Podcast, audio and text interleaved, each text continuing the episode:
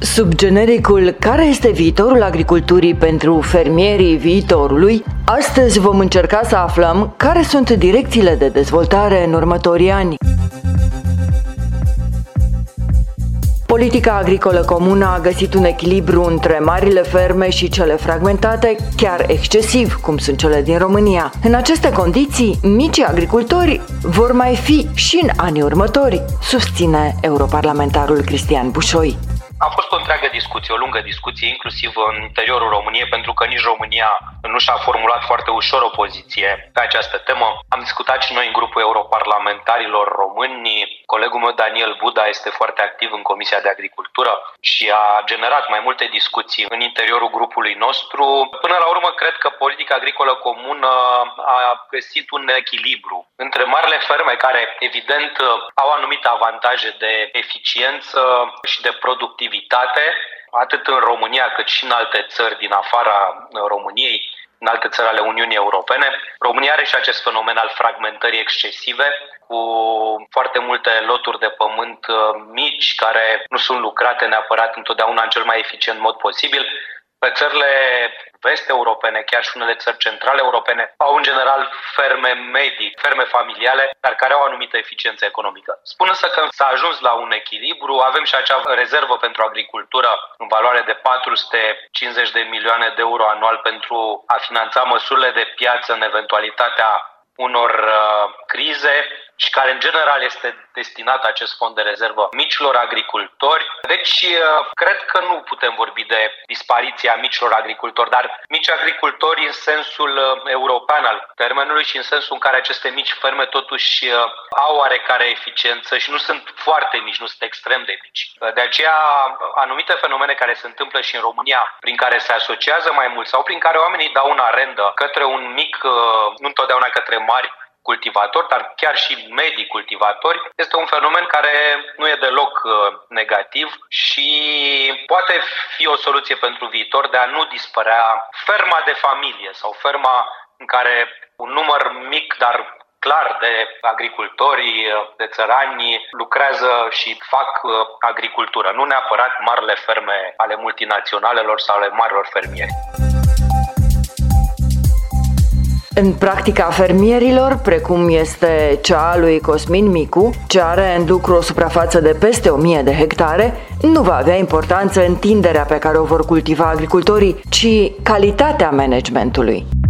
Viitorul este al agriculturii eficiente, indiferent este fermă mică sau mare, contează foarte mult cât de eficient ești, asta e cel mai important lucru și o fermă mare, dacă are un management bun, poate avea profit în cele mai multe cazuri mai mare decât o fermă mică. Invers. În ce măsură sunteți ajutat de legislația europeană? O găsiți utilă? Cu siguranță este utilă. Cu siguranță depinde și cum privești lucrurile. Mai sunt și lucruri care nu sunt în regulă pentru că găsești unele piedici vis-a-vis de substanțele care le folosim. Uniunea Europeană vor să fie cât mai safe, să zic așa, lucrurile, iar unele substanțe nu se pot înlocui chiar pe o zi pe alta. Mă refer sau de pe un an pe altul, substanțe chimice care le folosim împotriva bolilor și împotriva dăunătorilor. Pe nemai având substanțe cu ce să tratăm, avem un număr mare de dăunători asupra culturilor. O productivitate mai redusă, vedeți și cercetarea nu reușește să scoată substanțe pe bandă rulantă atât de eficiente pe cât să fie și prietenoase cu mediul, cu entomofauna utilă. Pe lângă un management eficient, o condiție obligatorie pentru fermele viitorului este diversificarea și utilizarea tehnologiei avansate, mai ales în apropierea marilor aglomerări urbane. Fermele ecologice și cele puternic specializate sunt direcțiile de succes în viitor, argumentează europarlamentarul Cristian Bușoi. Fermele viitorului sunt uh, fermele diversificate, ca o potențială evoluție a agriculturii familiale, a fermelor mici, medii, cu concentrare de produse de nișă foarte apreciate. Se vor uh, dezvolta mult fermele intensiv specializate care beneficiază de creșterea capacității de producție, care folosesc tehnologie foarte avansată pentru a fi cât mai eficienți e posibil. Se tot discută din ce în ce mai mult de ferma regenerativă și, sigur, aici ține de contribuția la reducerea schimbărilor climatice și trebuie făcut și un cadru european privind uh, certificarea. Se vorbește în ce în ce mai mult și se poate intra în amănunte despre agricultura urbană, Uh, stilul de viață neorural în regiunea apropiată marilor uh, orașe, dar care să fie acea trecere între viața aceasta urbană extrem de uh, agitată și de artificială din foarte multe puncte de vedere și zona rurală în care lucrurile sunt puțin diferite. Se vorbește de stilul de viață neorural și, evident, Trebuie construită și o agricultură cu mediu controlat în interior, mai ales în cazurile de scenarii extreme. Acestea ar fi niște tendințe care au început să fie răspândite, unele dintre ele sunt teoretice, dar ferma ecologică, ferma care poate fi regenerativă, la fel cum, evident, ferme intensiv specializate, care produc anumite produse extrem de bune și de eficiente, e tendința spre care trebuie să ne uităm și noi. Viitorul fermelor însă ar putea să nu se mai regăsească deloc pe câmp, în silozuri sau în grajduri. Tehnologia și știința din prezent poate oferi produse alimentare care imită gustul și aspectul celor tradiționale, fără a dăuna sănătății. Ne explică lectorul universitar dr. Teodor Vintilă de la Universitatea de Științe Agricole din Timișoara. Putem să facem lapte fără vacă, putem să producem hamburger fără porc, putem să producem curele sau genți fără să mai sacrificăm șerpi sau alte animale, deci fără pielea animalelor. Toate acestea sunt posibile. Din punct de vedere tehnologic avem tehnologiile mature la nivel industrial, doar că trebuie să ai competitivitate pe piață. Că trebuie să ai un consumator care să e dornic să cumpere un astfel de produs ca tu, om de afaceri, să poți să ai o cifră de afaceri suficient de bună încât să îți câștigi pâine de toate zilele, nu? Printr-o astfel de afacere. Și atunci, înseamnă produse de biotech. Ce înseamnă produse biotech? Produse care sunt obținute prin surse alternative, de căi alternative decât cele, hai să spunem, tradiționale. Adică burger fără porc. La fel și cu alte proteine, este și oul fără găină și așa mai departe. Și acesta este viitorul? viitorul este ceea ce consumatorul cere. Deci dacă pregătești consumatorul în sensul unei astfel de afaceri, poți să ai în viitor. Eu, ca și specialist în inginerie genetică și uh, biotehnologii, eu pot să mănânc pentru că eu știu ce este acolo. Nu este absolut nimic care să facă rău consumatorului. Ba mai mult, este o tehnologie care face bine mediului înconjurător. Pentru că într-un bioreactor de 3000 de metri cub poți să produci atâta proteină cât acoperi mii de hectare de teren ca să produci furaje și să ai animale pe care să le furajezi și cu emisii de gaze cu efect de seră mult, mult mai mici în acel domeniu al biotehnologiei industriale. Până când agricultura europeană va trece de la producția de pe mii de hectare în doar câteva laboratoare, o nouă dimensiune socială a apărut odată cu aprobarea noii politici agricole comune. În temeiul noului acord, fermierii, dar și alți beneficiari care primesc plăți directe vor fi supuși unei sancțiuni administrative dacă nu oferă condiții adecvate de angajare. Cum va influența această decizie ritmul de dezvoltare al agriculturii în țările Uniunii Europene? Europarlamentarul Cristian Bușoi. Există deja și a existat dintotdeauna de la debutul politicii agricole comune diferențe între țările Uniunii Europene și știți că cea mai cunoscută diferență este aceea a subvenționării, inclusiv din banii europeni, dar și ceea ce adaugă anumite state membre și în mod clar s-a încercat mereu să se reducă aceste discrepanțe, atât în ceea ce privește sprijinul, cât și în ceea ce privește rezultatul final. Clar însă, costul muncii, taxele și impozitele, anumite costuri de utilități, costul terenului, inclusiv costul închirierii, arendei, dar și costul terenului dacă vrei să-l cumperi. Este diferit în țările vest și nord europene față de țările central și este europene, față de România sau chiar față de Polonia. Și aici, în mod clar, uh, s-a adaptat puțin ajutorul și uh, inclusiv uh, valoarea subvenții. În ceea ce privește măsurile sociale, principiile sunt aceleași în toate țările Uniunii Europene. În mod clar, însă, cele care au deja o experiență în a fi mai eficient și a atrage nu doar banii europeni de pe subvenții, ceea ce e foarte simplu, trebuie doar un sistem informatic și un sistem de plăți și trebuie făcute anumite verificări, dar mai ales în proiectele de dezvoltare rurală, de procesare alimentelor, chestiunile acestea ecologice, agricultura ecologică, există o diferență de capacitate de creare de proiecte și de absorție de fonduri între România și alte țări ale Uniunii Europene. În ultimii ani, problematica sănătății a câștigat un teren fără precedent, fiind considerată principalul vehicol al progresului socioeconomic. Prin intermediul ecocondiționalității, agricultorii sunt încurajați să respecte standardele ridicate ale Uniunii Europene în materie de sănătate și bunăstare a oamenilor, plantelor și animalelor. Ecocondiționalitatea joacă un rol important în creșterea sustenabilității agriculturii europene. Europarlamentarul Cristian Bușoi siguranță, pentru a atinge obiectivul Green Deal, Pactul Verde European, Fit for 55, trebuie să acționăm uh, pe patru direcții majore. Cel mai important este acela al energiei, pentru că de acolo provin uh, majoritatea emisiilor uh, cu efect de seră, din tot ceea ce înseamnă producția de electricitate, de căldură, tot ceea ce înseamnă combustibil din petrol.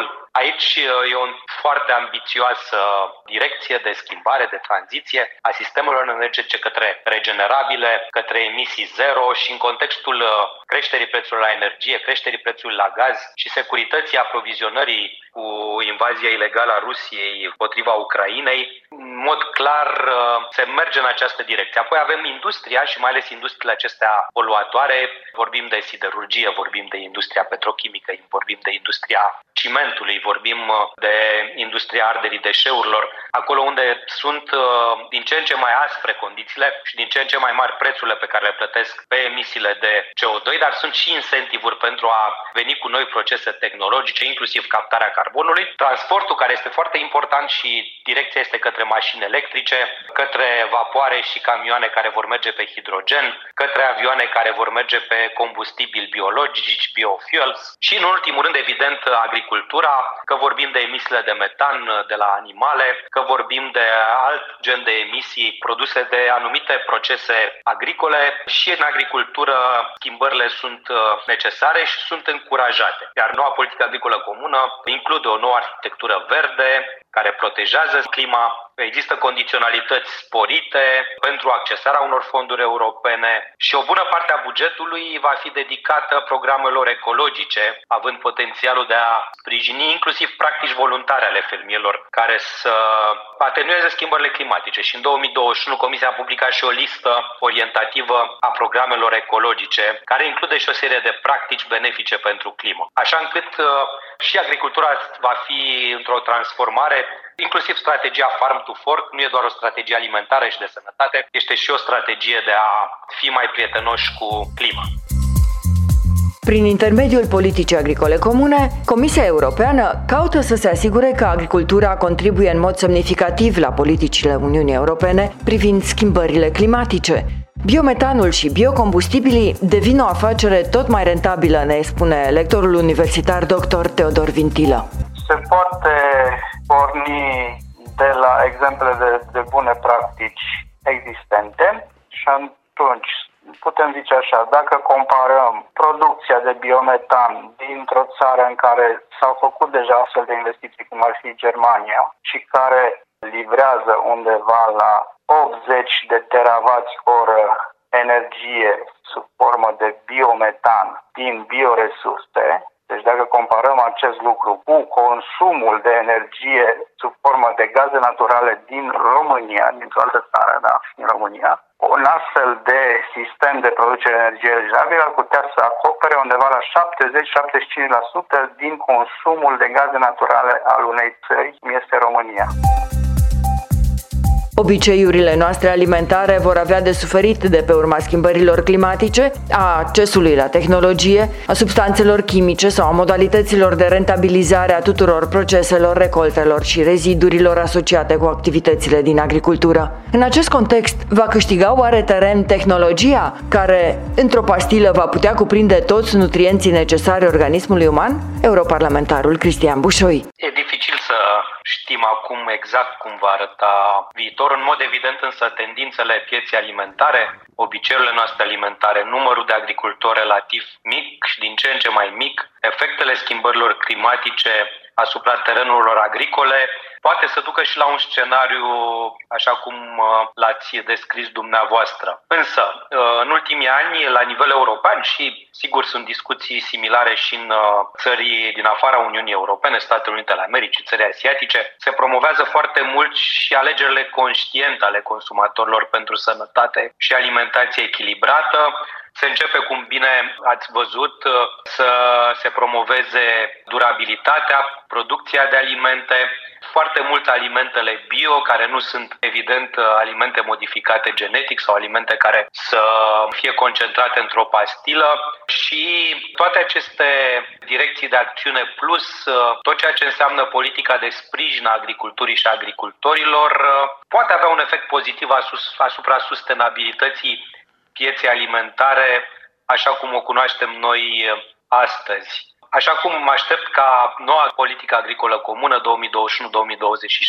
și strategia de la fermă la consumator, de la farm to fork, să dea un sprijin agricultorilor și să fim evident mai eficienți, mai ecologici, cu mai multă atenție față de resurse, dar fără să ajungem la produse cu totul și cu totul artificiale.